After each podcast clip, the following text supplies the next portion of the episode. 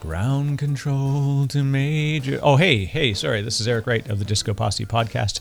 And the reason why we started in that fun little way is because this is a great conversation with Tyler Browder, who's the CEO and co founder of Kubos. They are doing really, really cool stuff around creating cloud based mission control software. So, this is like the nerd heaven for me as a space fanatic and a startup fanatic, and also just Tyler's just such a great human. We talk about Kubos, we talk about the approach to the problem they're solving, why it's so unique, and how they got to this level, the pivots of the company, the background to some of their open source work, and also TechMill. Really, really great stuff that, that Tyler worked with around incubation in uh, the area. So, anyways, let's just listen. This is actually a really great conversation. Tyler's a, a super, super cool guy. But in the meantime, let's make sure that you also help to make this podcast grow and continue to bring these amazing conversations. Number one, you can head on over to our YouTube channel. Go to youtube.com forward slash disco posse podcast. Click on subscribe and uh, and make sure you get signed up. Hit a hit a like button. Do all those things because we're now launching simultaneously on video and audio. Really really fun. Beyond that, of course, head on over to make sure you support your data because your data needs to be protected. And the only way to make sure that that's going to happen is to get everything you need for your data protection needs with our fine friends at Veeam Software. Veeam have been huge supporters of the podcast, and I love it because I actually trust the platform, I trust the product. I'm literally married to the company. So, very, very cool. Uh, but if you want to do that, it's easy. Go to vee.am forward slash disco posse. They've got a really wide array of stuff to cover you from cloud to on premises to cloud native with AWS reInvent around the corner as I'm recording and, and publishing this.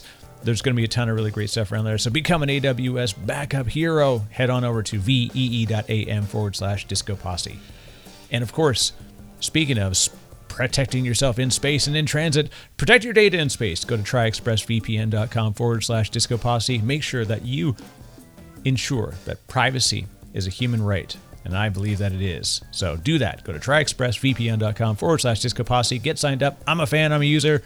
Oh, and get Diabolical Coffee, diabolicalcoffee.com. All right, let's get to the good stuff. This is Tyler Browder from Kubos. My name is Tyler Browder. I'm the CEO of Kubos. We build uh, mission control software for spacecraft operations. And you are listening to Disco Posse Podcast.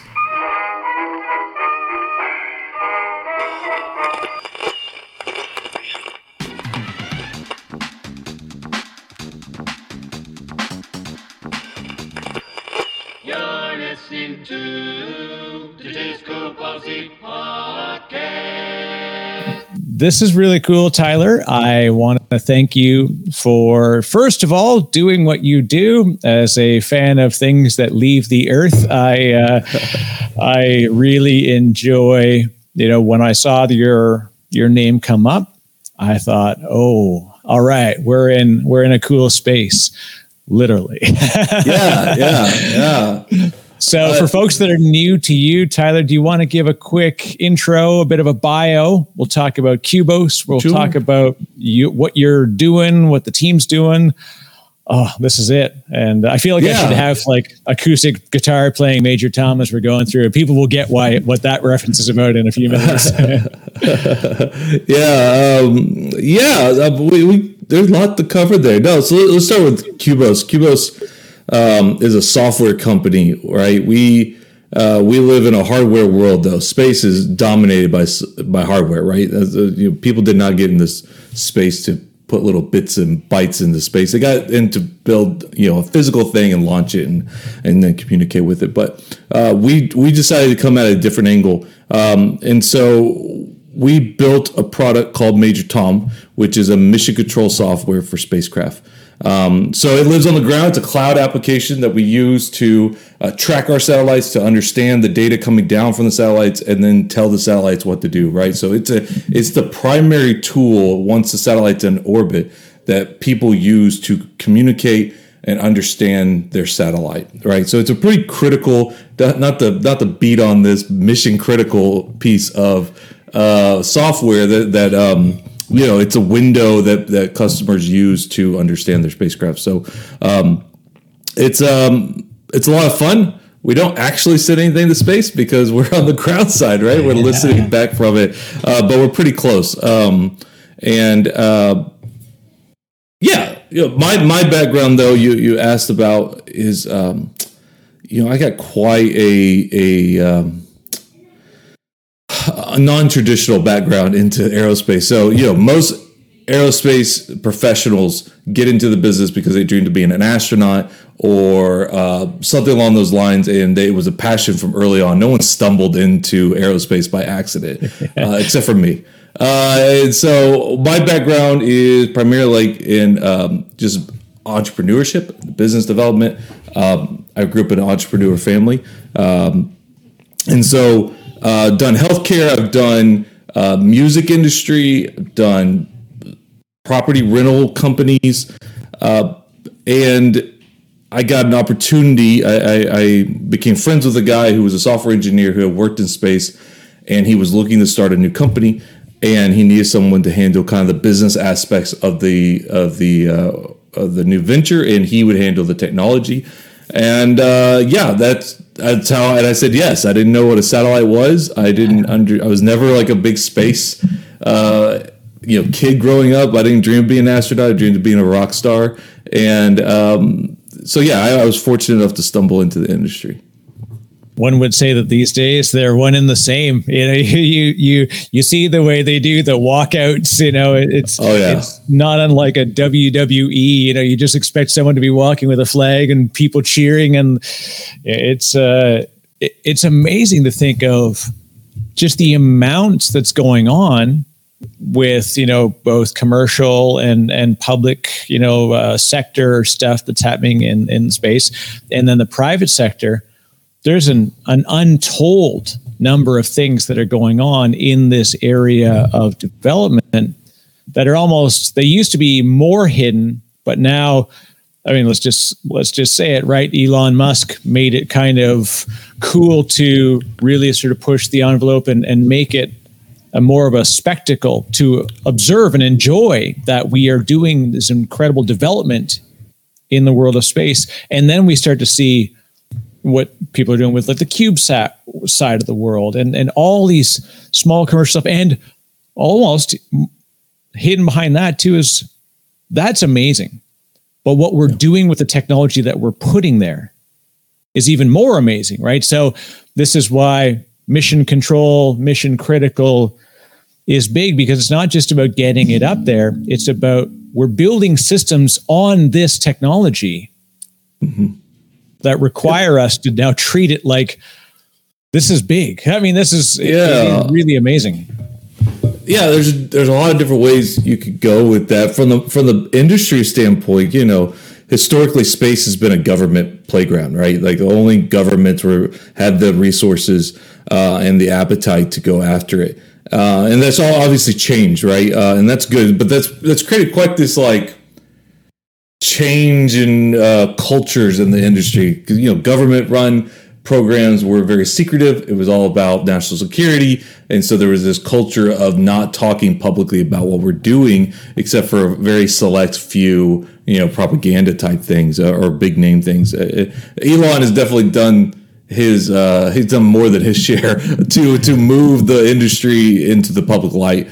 Um, and so we're seeing this really interesting. You know, when you get down into it and talk with people, you know, there's still this culture of of keeping things quiet. Uh, not talk about what we're doing, and there's other people who are trying to follow in line of what Elon done and talk about uh, their projects and be very vocal and you know, and so we've seen that from a lot of different really interesting angles uh, but on the technology side, you know, when it was a government program, they were um, everything was really special, right? They, they everything was custom built to achieve one objective, and up and down the stack, everything from the spacecraft all the way down to delivery of the data, uh, including mission control. It was a very custom program that was designed just for the operation of that particular spacecraft. It could not be transferred. Um, you know, what CubeSats have done is is give us some standardization. Um, and allowed us to build more in bulk, right? And build more spacecraft than we ever thought. Instead of really big spacecrafts, we got lots of little ones. And so well, way we really like to position our product is that we're we're an infrastructure play. Right, every um, every piece of machinery in space has the the uh, same core components.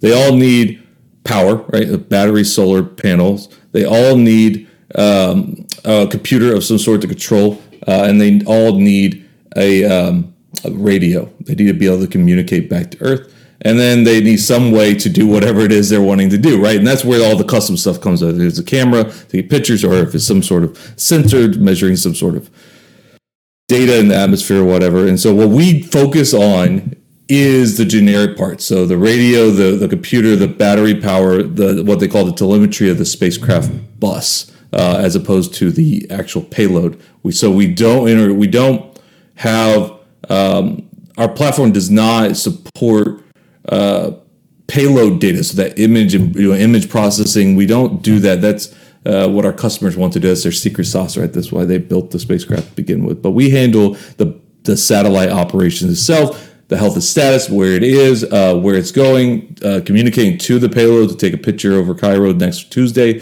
whatever the command is. And so we facilitate that whole communication chain to the spacecraft. And you're doing it in speaking of public in the open the fact that you've actually open sourced a lot of the work there's a lot of interesting things i'd love to get your your take on on what stuff is very sort of community world driven and and how much is is interior special sauce even in you know what major tom and and and such is is delivering yeah so uh it's a it's a great question. Uh, so I think actually to answer that question, I had to back up a little bit. Uh, so when we started Kubos, we actually started uh, with a different focus. We were focused on flight software, uh, basically creating the operating system of the actual spacecraft. Um, and that product was called KubOS, and it is open source, and it was very much modeled after the Android operating system. Um, and so we would have a Linux kernel, we have middleware that we built, and then a bunch of APIs so that customers could build their own custom applications on the spacecraft uh, to do whatever they're trying to do. It was hardware agnostic. We could really shift around. We went to bus providers or satellite manufacturers and got them to distribute it. Uh, and we built that all in the open. We had an open source community. We had uh, the code was all open source. Um, we did that for a couple reasons. One, we believed in that. That was kind of the ethos of where my partner, who was a software engineer, came from. Uh, he came from you know Mozilla and uh, Red Hat and big open source commercial companies, um, and so that was part of who he was as a person. Uh, but also, the, the, truth is, from a uh, from an export control standpoint, by making it open source, we got around a lot of the export requirements uh, of the software, and we could distribute it without having to verify who was using it, or um, you know, having to to keep tight controls around that. And that was as a small company, that was that was a really heavy burden to do the export control. Uh, and so open sourcing us gave us a way around that. Major Tom, um, we shifted to that last year heavily. Um, and Major Tom is actually not open source. Uh, it is just a web application that we control the source code. Um, and there was a couple of different reasons for that and why we've done all that, and we can get into that if you like. But uh, you know, just for clarification, Tom actually is not open source, um, and our previous product, uh, KubOS, uh, is it still exists, it's still there, being used by people today. Yeah, and that's what I, I wanted to to sort of show that interesting split of the line. I've I do a ton of work in the open source communities in a lot of different ones. And I'm a huge proponent for open source and open communities. Mm-hmm. But I also recognize the challenge in running a business and and also I mean commercializing on open source. There's a lot of real challenge around you have to at some point add opinion into software. You have to sure have an opinionated approach. And it's really hard to do in a purely 100% open community. And there's a lot of great proponents for well, they call it cost, right? Commercial open source, and then open core is another one. It's hilarious because you've got these little like, you know, occupy open source, you know, occupy mm-hmm. open core. Like there really are like hardened, uh, you know, really strong minded leaders in these specific types of communities and they're all sort of arguing over who's more open, who's more DevOpsy. Like there's all of these like things, and in the end, while that's going on, we're trying to run a business to employ people to get commercially viable software out there that can then you know power other companies and and deliver this this is why you know inside major tom there's probably open tools amongst it but sure. nothing wrong with in my mind let's the, the front end needs to be purely opinionated pragmatically built and delivering to solve specific problems yeah, I mean, I completely agree with you. Yeah, sure. Inside of Major Tom, we do have open source elements. I, I'll be honest, I, I don't know exactly all of them, so I won't name them, but we we do use them, right? And I think most companies, software companies, use open source at some level, right? Everybody uh, thought they didn't until there was Heartbleed. That was like one of the most hilarious yeah. Uh, things. For like, you know, ah, that'll teach you open source people to use open source stuff, and this like Heartbleed, and then all of a sudden, like twelve hours later Cisco, Microsoft, VMware, like every major company was like, you need to patch your stuff. And they're like, wait, why? I thought we were using commercial software. We're like, well, guess what? It's built on open source software. yeah, right, right. Yeah, no, exactly. Well, so, you know, the problem with, I completely agree with you that we still have to make viable businesses that employees and, and that generates revenue so that we can, uh, you know, hire people and have economy and all these things, right? But, um, the problem we had uh, with open source in our industry is we were selling support contracts. So that was our main business model: is you would use our plat- uh, our software, and we would sell you support, and that works really great for a Red Hat. But uh, that that really is a challenge for us. So we were going after companies that were building uh, large uh, uh, constellations. So they wanted to launch a lot of satellites, hundreds of satellites, uh, and then we we're going to use our software on all their spacecraft. Awesome. Let's do that. Um, so for the first satellite, they happily paid us for support, and we support them through it. We build some, uh, uh, you know, port it to their hardware if we need to. We do some services in there to, um, you know, generate revenue, and we were successful. We launched some satellites on it, and then they would be ready for their next second, third, fourth spacecraft, and they're going to build them. They're going to try to increase the, the speed, the scale of it, and bulk up a little bit. Uh, and we had taught them everything they needed to know about the software. Uh, and they really didn't want to purchase support for anything because they didn't change anything. They weren't intending to change anything or anything significant. And, and if you imagine, once the spacecraft is in orbit, you have some limited options about what you can do to change that. If you have a bug that is in your spacecraft software, how do you fix it? You do a software update. So now it's more common. When we started, it wasn't assumed that you were able to do a software update, but it's very risky, right? If you do a whole, have to do a whole new um, update to the kernel or to uh, uh, the OS, that's a lot of risk. If you if you make a mistake, that's it that the thing's done. There's it's no, over. There's no, just, there's no just hold down the reset button. That's right. You know, like right. no unplugging it, plugging back out. It's it's it's gone, and so it is is not something that that companies traditionally have been wanting to do unless under the most dire situations right now now we've gotten better our, our as an industry we've gotten better at testing and our procedures and our backups on the system so that there is a failure we could do it uh, but especially at the time when we started, that just wasn't the norm.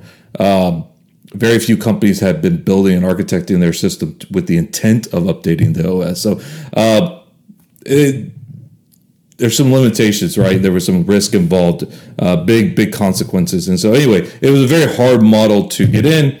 Um, um, and then these sell cycles, there was, we get into the business side, but you know, anyway, there, there's a lot going on uh, here. Uh, but at any rate, open source uh, is still a part of us. There's still um, the that flight software, called KubOS, still up on GitHub, and uh, I think the next launch it's on is is next month. I mean, it's still being used by people, even though we're not actively developing on it.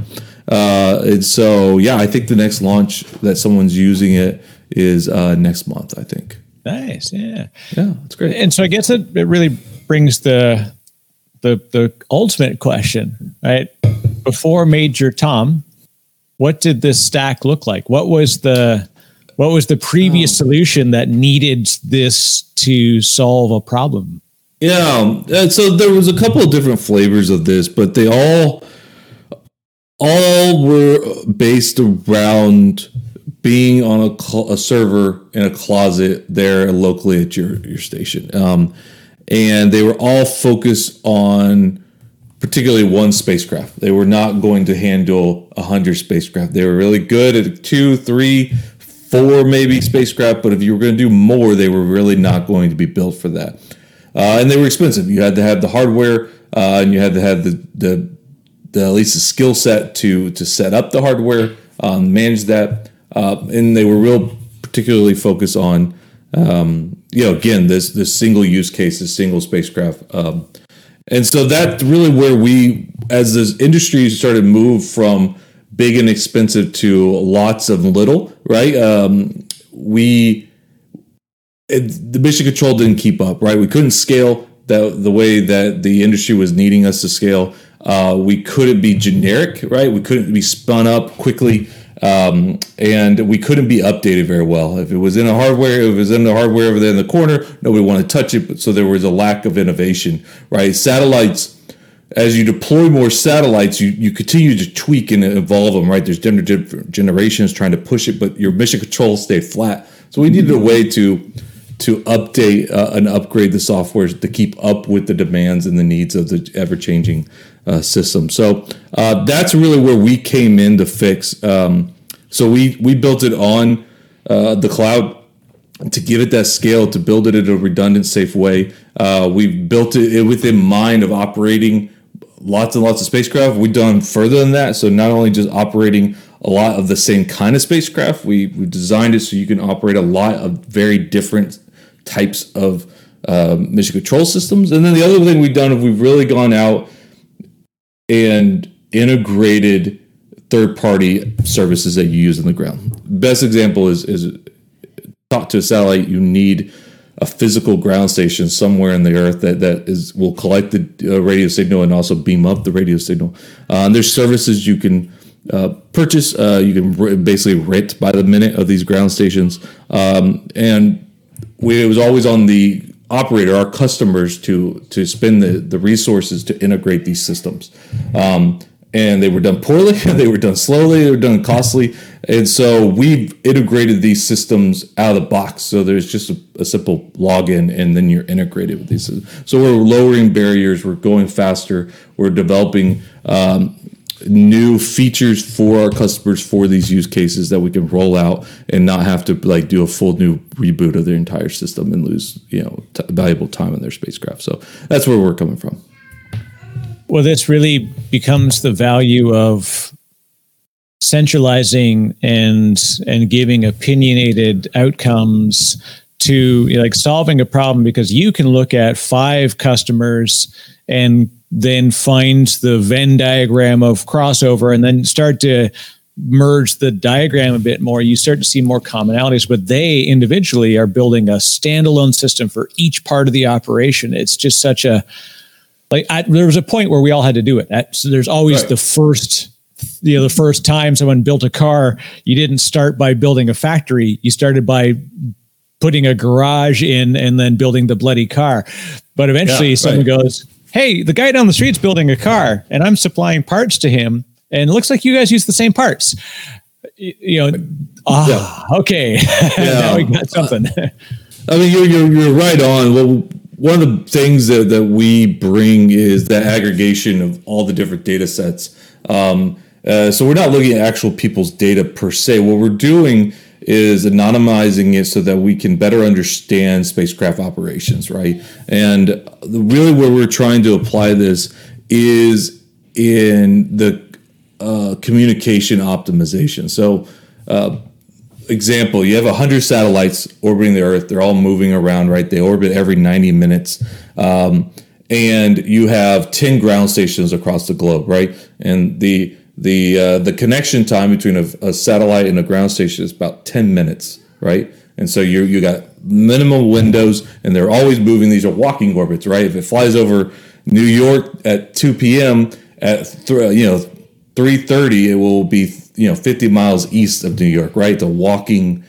And so what we are building is the optimization on how to communicate. And so we could tell our constellation, I want a picture of New York tomorrow at 1 p.m., Major Tom will say you need to send it to this ground station to this satellite at this time and get the data back down to optimize the network to f- the to get your data your command up there to tell the satellite what to do get the data down in an appropriate time um, and really optimizing the network so we're moving away from spacecraft being these these pets that we love and are part of our family to cattle, right? To yeah. to herds, to big networks, right? We're really more network administrators than we are, you know, satellite operators, uh, and that's the way we're moving the industry to adopt those practices uh, and apply them to the space environment. Yeah, I'll tell you, and when you get to the, the numbers, it's pretty incredible if you think about what's what's up there in the different layers of atmosphere and and it's uh well I I, I saw something that was it was kind of I don't know. I'll say it's funny to me because I, I recognize this is such a like, you know, get off my lawn, you know, type of old person yelling at the clouds situation. Sure. It was like these photographers who are like, it's really bothering me trying to get, you know, night star photography. Sure. Eh, because there's all these, you know, these darn satellites floating around. You're like, you know that the internet that you're putting your awful angry tweet on is powered right. by those very little lights right. that you're complaining right. that are crossing your photograph in a time lapse. yeah, it's um you know, that's a really interesting conversation in the industry that we we, we don't know what to do with yet, right? We're going to launch more satellites. We have to launch more satellites. We have to launch more infrastructure in space, not just satellites, but space stations, and we have to build more habitats, and we have to move out there. And uh, yeah, but there's also some consequences to that, right? Uh, you know, um, not only with you know photography and, and a nice sky, and uh, that's that's one, but there's also um, the the risk of a collision, right? These things right. hitting each other and causing damage, right? There's there's that risk. Um, there's the risk of you know I'm a big fan of the the the um, oh, and I just went blank on what it is the the Apple Moon show, you know, from on Apple Plus. Oh, anyway, uh, for all mankind. for all mankind, yeah, yeah, and the militarization of space, right? This is um, this is a thing that is not that far away from us, right? Um, and so, you know, and then we got to get into governments and we got to get into laws and policies and treaties in space that we're not, you know, well equipped to deal with right now in our current geopolitical environment. And so it's it's really yeah, that's some fascinating things and some really hard decisions that are going to be have to be made uh, in the next ten years to really set up our um, humanity to to expand.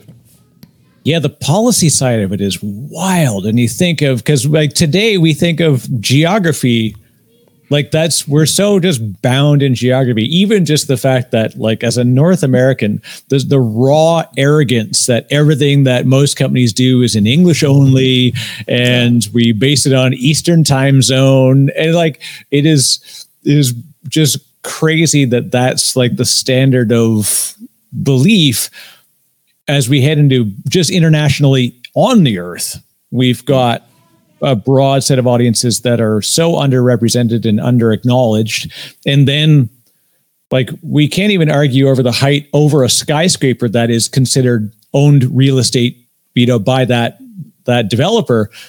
What happens when you go a lot higher? Like is it does it belong to the country because it's over north america? Does it belong to the country because it's over you know el salvador? I you know you're that's my satellite right now. Okay it's his satellite. yeah, right right right. You're passing. Yeah yeah it's it's a it's a, it's a, it's really hard. I think it's going to be solved. And then you go to like the moon or Mars, and how do we break that up? Uh, should we break it up? Should we not break it up? Right? Asteroids are the same way, and different countries making different laws and not doing it as a planet, as a as a as as a as a entire group of people instead of just individually as our, our, our own countries. And so it's, I think it's really interesting. I, I really do. Um, and how do we solve these problems and who's going to take leadership in these problems? Um, who's going to stick their neck out and want to talk about space policy? Because because right now it's not on the mainstream, right? It's not um, being talked about uh, at a high level with, with with people who could do anything about it, right? It's just but it's but a professor somewhere uh, arguing about it, and so uh, we need to bring that out. We need to talk about that. Um, anyway, I think I think uh, yeah most people's exposure to this is just they're like, is Bruce Willis and Ben Affleck available, and can Aerosmith do the soundtrack? Like that's, that's our right. understanding of space right. for the most part. That's right. That's right. That's right. Well, in America, saving the day, right? Uh, and uh. I, you know that's not how this is going to work. I mean, I mean, there are more countries over the last five years gotten into space, becoming space uh, faring countries than than you know than there were ever, right? And so I mean, you're seeing everybody come play. Countries that that had never had a space program now can have a space program, yeah. and it's not just for the United States. It's not just for America. It's it's a global. Space belongs to all, and so um, it it's really interesting. But there needs to be some structure. There needs to be a rule because if somebody's doing something with their satellite how are you going to know that what they're doing, right? Or should you know, right? Do you even have a right to know? But that's a different thing. Um, and that's really fascinating to me. Um, yeah, we could track where satellites are, but we can't always tell what they're doing. And sometimes by the behavior of the satellite, what it's doing, since I remember when I first got into the industry, there was a story about in in um, in geo. So so this is where um, the big communication satellites live and they they they're locked to the spin of the earth. So they always are focused on a particular spot over the earth right? Um, so they're they're locked in geostationary orbit. Um, and these are very coveted spots. Like these are very big spacecraft. This is you know big spy stuff um, encryption military but also other types of communications. And i remember there's this story about this russian satellite just walking around out there, uh, you know, walking around, getting in between the communication channel, and you can see it. You knew it was a Russian satellite. You knew what they said publicly. We were the same way. What we said publicly, we weren't really saying what our satellite was doing, and it was really interesting. Um, and uh, I think this going to become more and more um, happening, whether or not we hear about it or not. But th- it's going to happen. It's going to continue to happen. Well, and especially just like it's hard to imagine that if we go back to the days of you know before this decade is about is you know we commit to getting somebody on the moon, and you're like that's crazy talk. Now yeah. you're like no one would even question. They're like, why aren't we already there? Like, why are we going back? why do we stop going? Right. Uh, and the uh, I think the the tough part we also see with the sort of publicity of space, you know, touristing and stuff that's going on. On the backside of that is an incredible amount of research. Like the work that you're you're doing, like that's this enables incredible amount of real secondary effect stuff that's going on. And going on the moon wasn't about planting the flag, it was about learning about science beyond our earth that's enabled an incredible amount of things that is just we forgot. We forgot that's what we did as a result of it. Even the sort of the the the, the rich man space race that we've got going on right now the result of those advances will mean that as a government organization especially at least in the united states they'll save billions of dollars because of the work that's going on in commercial and private sector work. And we all personally will feel that benefit because it means that we things will come that are advanced as a result of this work. Yeah, I, I it's so we do that in a, in a in a slightly different way, but it's the same idea, right? We we borrow a lot of technologies, best practices, not from the space world, but from the software world, from the from the general, you know, from from what you know, Google and Facebook have developed as standard practices for how to develop large data sets and manage those data sets, uh, and so we are applying those just like. Um, that that Google had to develop in order to build theirs. We get to use in space. It's all how this works, right? Um, and so that is. Uh, but you're exactly right. These uh, the space race that's happening with with Elon and Branson and and and uh, the other guy Bezos um, is is ultimately going to be at least to the industry, at least to you know from the economics from going to be beneficial, right? They're they're creating technologies and they're training people, right? Giving them new ideas. There's this whole like flood of uh, SpaceX employees not flood. Flood's not the right word, but there's there's there's a group of SpaceX employees who are spinning out new companies now, right? This is this is the benefit of what what he's really built is he built a big company to do something really amazing and trained and taught these engineers how to build really amazing things. And now those engineers are going to go build amazing things for themselves, and they're going to create new companies. We, every major you know company has done this, and now we're going to see it in the space. There just hasn't been anybody to like break through that, right? We've all been government contractors, you know, working in you know uh, classified missions and couldn't talk about anything. But now that's over, right? Now now that's that's ending, and you're going to see a lot of like that's where the real next like push is going to come from, right? Um, SpaceX did has done amazing, great things, very impressive, and pushed the ball forward. But now you're going to see a different ball being poured kind of moved away. So they they really focused on solving launch, then getting people you know into space, uh, you know, in large bulk groups of people, mass uh, movement of people. Uh, the people coming out of SpaceX, the employees who are spinning up their own companies. I mean, we, we're, we're not even sure what they're going to do yet, uh, and it's going to be really fascinating what they do. Right? Yeah, you know, they already did this. They're going to do. You know, think what else they can accomplish. Right when they they want to. That's it, and it's like you know, the accessibility of this stuff now is is huge, right? And and I, I always enjoy, you know, everything we have now has like this sort of like ice cream flavors of like one scoop, two scoop, three scoop pricing oh. structure. Like, could you imagine, you know, say 10 years ago that you'd be able to say, I'm going to create a mission control software mm-hmm. that yeah, right. I can offer on the cloud in a distributed format, API accessible, and I'm going to be able to offer it at like pricing to you. It just would it it it couldn't have been imagined that this was possible, and and yet here you are. Yeah, well, ten years ago, you know, who knows what I was doing ten years ago? So that's even, even crazier, right? Uh, I, don't, I don't even know what I was doing ten years ago. Um, but yeah, it's it's uh, uh, you know it's a there's just this pull and push in the industry, right? We're pushing the industry towards cloud adoption to using uh, borrowing from the uh, you know software industry into space to to move the industry forward, move innovation forward. There's still there's still resistance to that, right? Um, um, the truth of the matter is, while we've talked a lot about commercial entities and commercial business models in space really taking off. The largest payer of space services and applications is the U.S. government, right? It's that's the largest payer, and so it's still uh, driven by requirements in that very waterfall manner.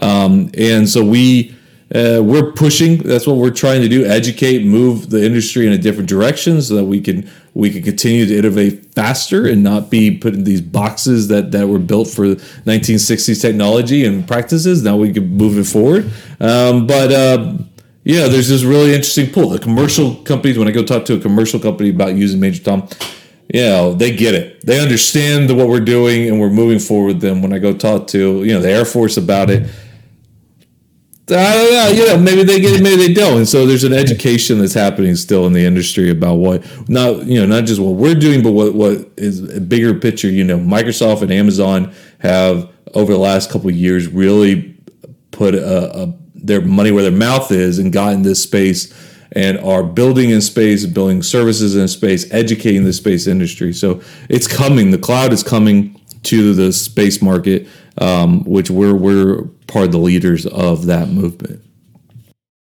Now, when it comes to that sort of like ideal customer, this is a really interesting one because you have a very unique uh, customer set. What does the profile of somebody that you not your average person goes and fills out a form for a free ebook and then and then you you ring yeah. them up with an SDR, right? yeah, yeah. Well, we're not doing TikTok ads, uh, yeah. so you know we're not. You know, there is. Um, not yet, anyways. not yet, anyways. Right? Yeah. Uh, yeah. So our customers are you know, there's different ways to chop up, you know, or, or, categorize our customers. Our customers are very educated people who are very passionate, and motivated, and technical, um, and uh, which means they're not really interested in fluff in marketing design, and they're not. They want to know about the. They really want to know what's underneath in the details and the architecture of our system. Um, and so we we we have to provide that. We have to be technically proficient in our software to explain it to our customers. Um, and so that that is something that is not unique to our industry, but it's, it's part of what our industry is, right? It's, uh, made of technical engineers who are running who who um, who have a lot of say in what technologies get implemented on their missions. Uh, past that, uh, you know most of our, our people are not software engineers too. Most of our customers are electrical or mechanical or um, engineers of system engineers. They're not software engineers. So they're we have to make sure we're designing Major Tom in a way that it's accessible to non-software engineers, right? So we have APIs, we have uh, some customizations you can do with our system. We have to make sure that we're building that so that it's accessible by someone who doesn't know how to code, um, which uh, which is great. Which is which is just acknowledgement of who our customers are. Right? It's not unusual to go to a space company and they not have a software engineer on, on staff. That's changing. It's becoming more. Um, uh, uh prevalent in the industry that we have uh, software engineers uh, on staff, but it's not it's not the it's not a guarantee, and so we have to build Major Tom in that way. From a different angle, our customers, you know, really what we're doing right now from a like a mission perspective is um, we're really going after two buckets. The first one is is new companies who are wanting to launch lots of satellites to do some sort of business application, right? Um, or even if it's not, even if it's a government program, just wants to build lots of satellites, wants to go quickly, uh, wants to scale, wants to be able to update and manipulate and configure and integrate it into their system, right? So they don't have an architecture uh, for their ground segment really uh, at least established yet. Uh, so that's where we really fit in really well and start building out the architecture around Major Tom's APIs. The other segment is is actually the exact opposite. It's those who are running long term missions in space uh, who are wanting to lower their costs. Right, it's gotten too expensive to have the the server farm or whatever over here. It's gotten too expensive to maintain this 20, 15 year old software application that nobody else supports anymore. Um, and so there's a whole lot of risk that it goes down or there's some sort of issue. Um, and then obviously COVID is, is changing the mindset of where we need to do work, right? Uh, a lot of these older programs, you had to be in that office only, and and now that is is changing, and so Major Tom really can insert itself in there, and so we are lowering the cost by moving it to a cloud architecture, pay as you go type thing. We don't have the they don't have to deal with the infrastructure from a hardware standpoint. We host it all, um, and then it gives you that flexibility of remote access to your spacecraft. Um, and so that's another where we're going and using the flexibility of how we design the back end we can really insert ourselves into pre-existing infrastructure as opposed to building a new one around us. We can we can be flexible enough to integrate the so those are the two big buckets new new ventures and uh, those who are actually the exact opposite older ventures who are trying to more economically driven right or reducing the risk because they have a single point of failure Yes, yeah. Uh, in the world of tech, I often, you know, we use the phrase legacy, and I always joke, yeah. you call it legacy, I call it production. Like this is this is stuff that can't go away. But like you said, wrapped around a traditional architecture, littered with single points of failure. So, and they've basically built it so it can be asynchronous. We've got opportunities, and then you re- build the right abstraction in front of it and this is what's neat. Now, when we talk about abstractions and cloud com- cloud as an architecture, it's fantastic because now we can basically trust that you, you know, are going to do more than just fire all your services into US East one on AWS, like most people do. Whenever people say to me, like, "Yeah, we're using the cloud for resiliency," I said, "How many regions are you using?" Sorry, what?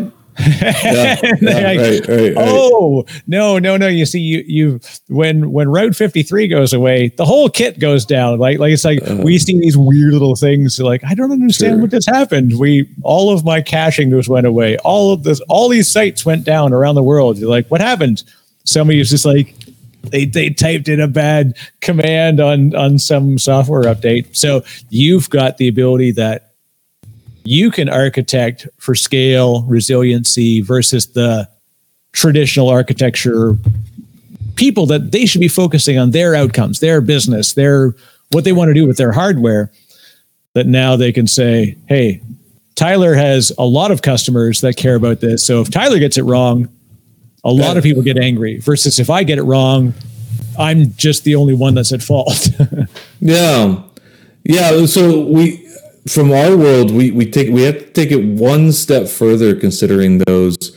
Um, so we still are governed under export control. So so we live in a um, in, a, in an evolving policy place. Uh, so uh, you know, like everything else, we're governed under the Commerce Department on export control, which is is what it is. We're also under certain situations governed under the State Department uh, under the ITAR regulations about arms traffic. Um, and that's a whole different level of scrutiny and, and consequences, to be frank with you. Um, and so we do run in ITAR secure clouds, which does, um, you know, we use uh, Microsoft's right now um, that we've built on top of the Azure government cloud. Um, we also live in the public cloud. We also can and have done air gap. Now that that is a little bit of anti what I am saying. Um, and the reason is is because I described this push and pull in the industry, and I have to live in this industry. And so I, while I'm pushing the industry forward with cloud adoption and using best practices and, and moving this way, there are still missions that that need Major Tom from just a pure feature standpoint, but need and have to have it in a military encrypted, sorry, uh, air gap environment. And right. so we do deploy in those environments. It's not something we particularly like doing. Um, and it's not, you are losing some of the benefits of what we built, but our feature set for the satellite operators, in particular for the actual day to day operations, not just the infrastructure, not just the architecture, but the actual features are valuable enough on their own that they're willing to use it without the cloud infrastructure. So we, we run in lots of environments. Um, for better or for worse, we do have uh, non-U.S. customers who prefer to have their stuff not in the U.S. They don't want the data in the U.S., so we have to do EU deployments. Um, that works better for us because the data is not actually coming in and then back out of the United States. We trigger right. export control. Uh, so um, it that the where things live and what environments and deployments. Um, it's a, it's a constant challenge that we have uh, with with trying to make sure that we're all on the same deployments, that we're all being upgraded at the same time, that we're all maintaining it, um, and uh, yeah, that can get that can that, that's one of the, the challenges that we face kind of on a regular basis.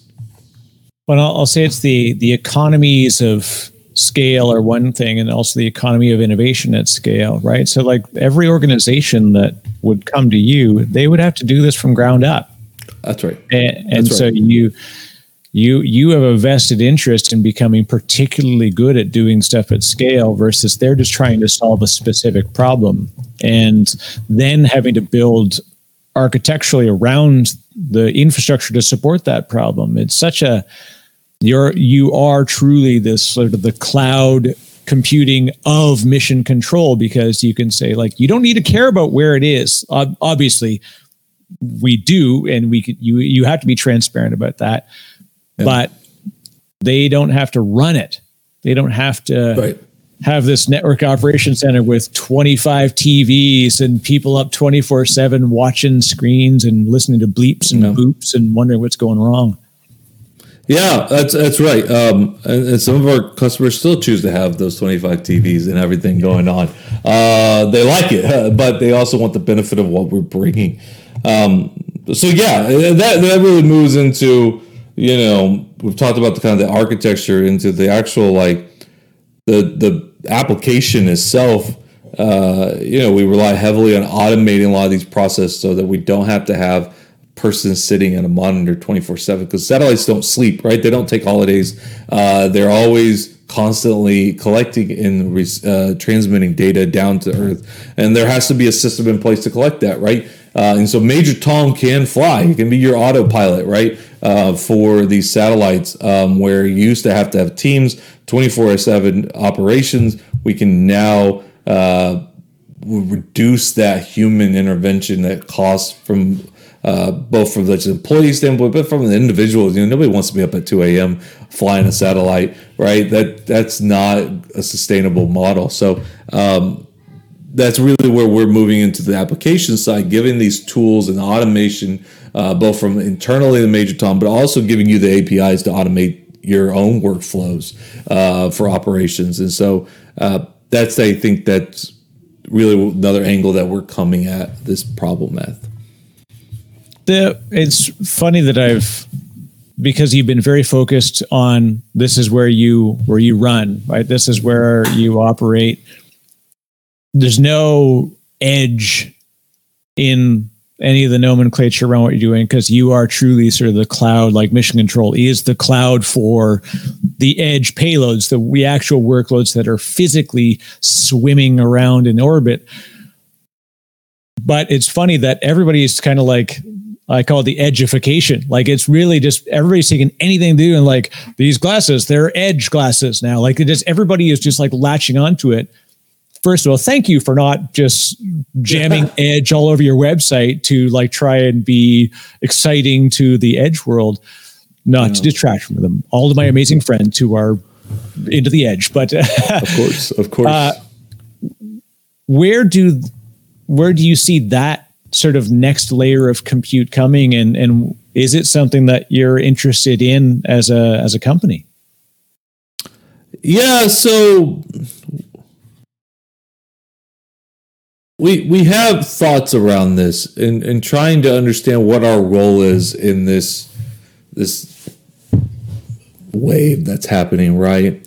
I think i think one one way that we're we're looking at it is we're as we continue to develop Major Tom and we continue to build out new capabilities, um, being able to optimize this network right for communication that we've talked about. What what at a higher level, I think one thing we're trying to do, which I don't know if this completely answers your question, but fine. It's uh, it's is is is is erase the differences between space and ground right? That it's all just one network. It doesn't matter if you're satellite or if you have a server down here or you have an IoT node in the Sahara. It's all just a network. Uh, and, erasing the, that there has to be this some sort of division, right, from a network perspective. Uh, and so we're trying to move the reliability and the communication of space to where we have on the ground so that we can run edge processes anywhere, whether it's on the earth or on the ground, be able to shift these things around, manage this from this perspective. There's also a lot of push right now for um, satellites become smarter, right? That they're not just simple machines effectively right really right. complicated simple machines right we want it to be intelligent we want them to make decisions on their own uh, and not be dictated from the ground right that's a movement that's happening uh, so getting the compute power on the spacecraft to allow it to do the computation, uh, apply the AI or machine learning in real time at the data source, and then be able to you know make decisions and, and execute from that without ground interference. Um, so there's really two trains of thoughts on that. There we've we've looked at because of our experience in flight software. We we know how to go play in the satellite world, right? We know how to go put stuff on orbit. Um, and there's there's an element of that that long term that that has potential there. If you own, if you or sorry, if you control the satellite software and the ground software. It's a really powerful ecosystem that we're building. Um, and so using containers, we can really push, uh, you know, at least the security profile, at least the, uh, the new application on the spacecraft and allow Major Tom to manage that system. Uh, so we're looking at where we fit into this whole thing. It's still new. You know, we have different restraints with compute power on orbit with with just you know actual energy, right? Um, and so these are on constant fighting, and then it's the heat that they create and the getting distributed. So there's a there's a lot more complications. So it's not as fast evolving as it is on Earth but it is there. It, you're definitely going to see space companies with edge computing all over their websites. We're not one of them, but uh, there are there are those companies, and so um, we're we are we're working with our customers, understanding their needs, what they're doing, so that we can be uh, a part of their ecosystem moving forward. Well, the irony is that you effectively were were like you're like edge hipsters. You were there before it was cool. Like KubOS, yeah. in effect, is the edge sure. OS, right? Like you could That's almost right. say your tagline could be "We've been to the edge and back," right? It's like That's because you realized the the problem that you could have the most impact in solving was was that mission control, right? Like this is where like you but you've understood the other side. You understood the, the payload. You understood the edge requirement. And that allows you to be so focused and you know very pragmatic and fanatical on solving this problem with major tom. So that down the road when someone says hey you know we've we want to take this a little bit further and we want to move it to a, a, another location you do air gap. You yeah. do all these things. You've you've had to think that stuff out and execute on it. It's pretty amazing that the the company could go in interesting places for sure. Yeah we we, we have the technology and the experience to go in a lot of different ways. You know right now in the in the you know short term we're we're all steam ahead on major tom right? Building this product to really manage the ground infrastructure for your spacecraft operations. And so this is where we are. Uh, where we go in the future, you know, we have a lot of different visions uh, that we want to see come to reality. Um, and it's pretty exciting that what we can do. You, software is really going to um, to give new life to these missions to this hardware. Once you launch the hardware, that's what it is. Well, software we can constantly when we build that infrastructure uh, and do it in a safe way, we could we can give new life and new missions to old hardware, uh, and I think that's going to change things. There's a there's a case to be made that they're just new server farms in space, right? Uh, Amazon's just going to move all their you know AWS the ultimate to space, right? right? That's right. Um, and uh, yeah, you don't care if it's on Earth or it's in space, as long as we can increase that communication to make the latency go away. Uh, but anyway, there's complicated problems, big problems to stall here, and where Major Tom fits in the future. You know, we're we're focused on communication, uh, communication bandwidth um, optimization. That's always going to be a huge problem with FCC frequency uh, allocations moving forward.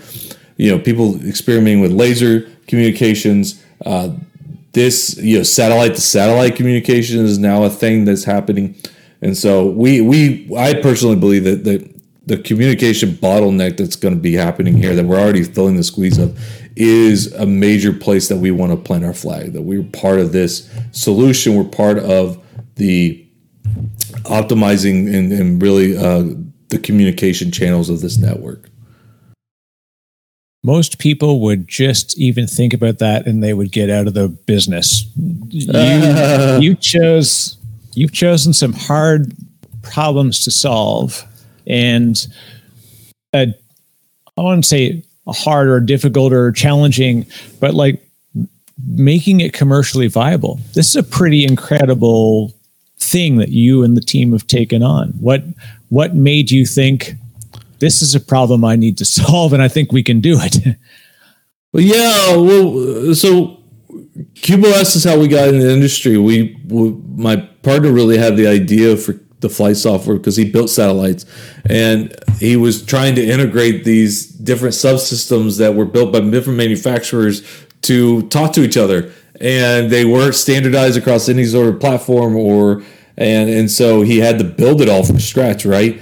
Uh, and he's there's a better way. We could build a better system that already is integrated with these systems, or make it easier to integrate these systems. Uh, so that's where KubOS came from. When we when we spent time in the industry, understanding the customers and our partners in this industry, realized there was a huge need for how they were doing operations. There was a need for uh, the scalability for new um, new practices, new architectures, um, new development speeds that, that we weren't seeing. Um, and so we saw an opportunity to to build Major Tom. We had the networks, we had the relationships to uh, present this product uh, quickly to people, and, and so we did, um, and we've had uh, success doing that so far. And so that that you know I didn't come from the space industry, and so I had to really dive in and learn it, uh, kind of from from an outsider's perspective, and uh, you know operations. So look at it this way: so you have three major phases of a spacecraft life, right? You have the development phase where you're building it, designing it, building the spacecraft, testing the spacecraft. Then you have launch, right? That's a big moment of, of itself, and then you have operations.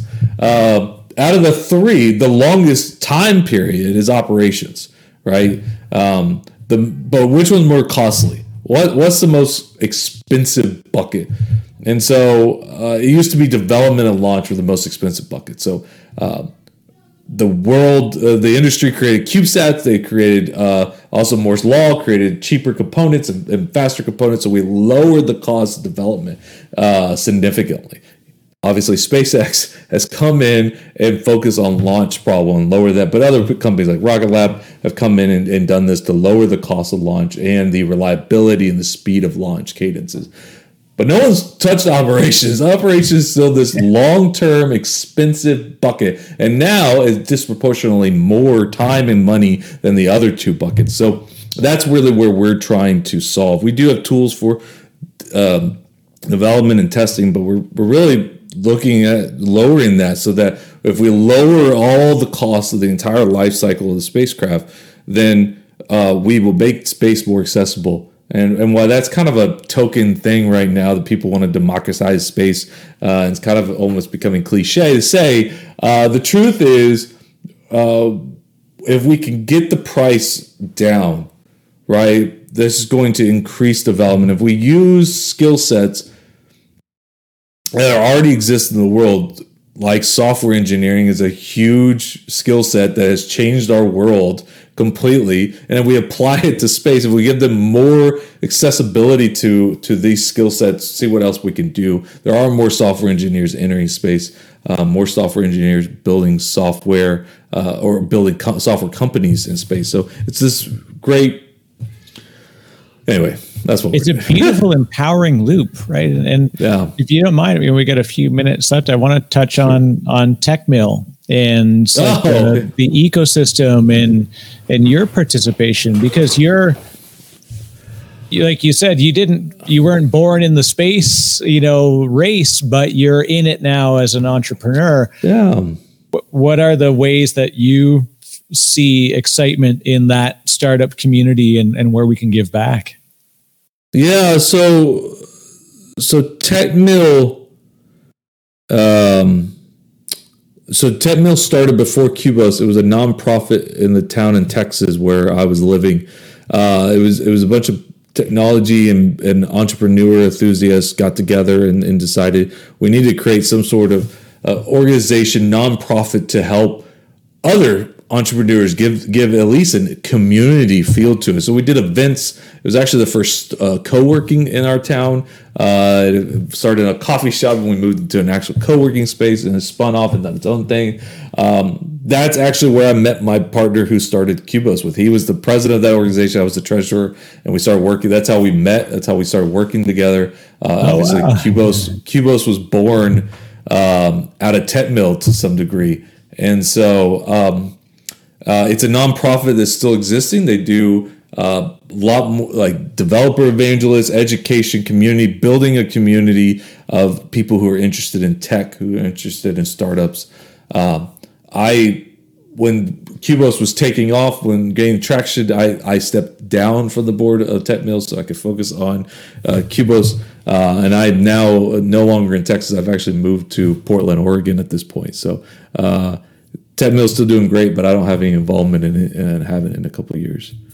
But it is amazing if you think of of communities of purpose, uh, and there are so many out there. It's it is a beautiful thing. Like ultimately, you are exactly the success path that any community of purpose should have is that you shouldn't be running it for 30 years like a lifelong member if you can contribute and, and be a part of it, it's one thing but you ultimately create something you sort of parachute yeah. out of it into a new thing and prove that the value was there. And then somebody else says, Hey, check it out. Tyler used to be our, you our guy. Yeah. and now that gives them something to aspire for, right? Yeah. I mean, TechMill was a really interesting point in my life. I was coming out of another company that I just shut down. Wasn't technology driven. It was, it was a service based company and I was looking to get into tech. Uh, and it wasn't space per se. I was looking to get into tech, and I needed new networks and I needed new people to meet uh, than what I had been exposed to. And so, you know, Tet TechMill. I went to a, uh, just a community event uh, being put on about people just wanting to share big ideas, right? What are big? It doesn't, doesn't matter the context. And I went there and they talked about uh, creating this conference for uh, technology people, for, for software engineers, and they were looking for volunteers to help run a conference, and I volunteered. Uh, and so I think that's a really great line in my my life is that I'm not afraid to do things I don't know how to do. Uh, I didn't know how to run a conference, but I jumped in anyway. That led me to starting a nonprofit, which I didn't know how to run, uh, and it led me to meet Marshall to build a space company that I didn't know anything about space. Uh, and so I it's it's just a continuation. But you're right. So TechMill has thrived and has done a lot of great things and supported a lot of different startups. A company Kubos being one of them. Um, so we we have a special place in our heart for for TechMill. But you know that is really what it's supposed to do. You know, supposed to incubate a little bit, give you some resources and connections, and then kick you out. like go, right. go, go, Push build. Uh, that's right. That's right. Uh, so that's what we did. I did it with myself, uh, and so that that worked out. Has worked out so far. Yeah, this is, uh, yeah, and and those things are out there. And I think for folks that are listening too, it's just a reminder that like there are great communities of of purpose like that that you can go out and whether it's uh, uh, whatever it is, they're they're out there, and and it's a it's very very helpful. At least just to find people of the birds of a feather sort of opportunity, sure. and it, it it gives you a chance to share your ideas, to vet them out with people, and if nothing, you just meet amazing people. Right? And I. Yeah obviously the in-person thing has you know the lack of in-person opportunity has drastically changed how we develop and, and nurture these communities because it's a lot harder. Like we're tired sure. of staring at bloody Zoom screens and and, and everything all day long. So the last thing you want to do is like, hey, I spent all day on Zoom meetings. I'm going to go to a three hour evening Zoom session with people. You're like, oh, it's it's. I hope that we get to the other side of this all soon and we can get back to those things and you'll see a lot of interesting stuff come out. Yeah, yeah, I completely agree with you.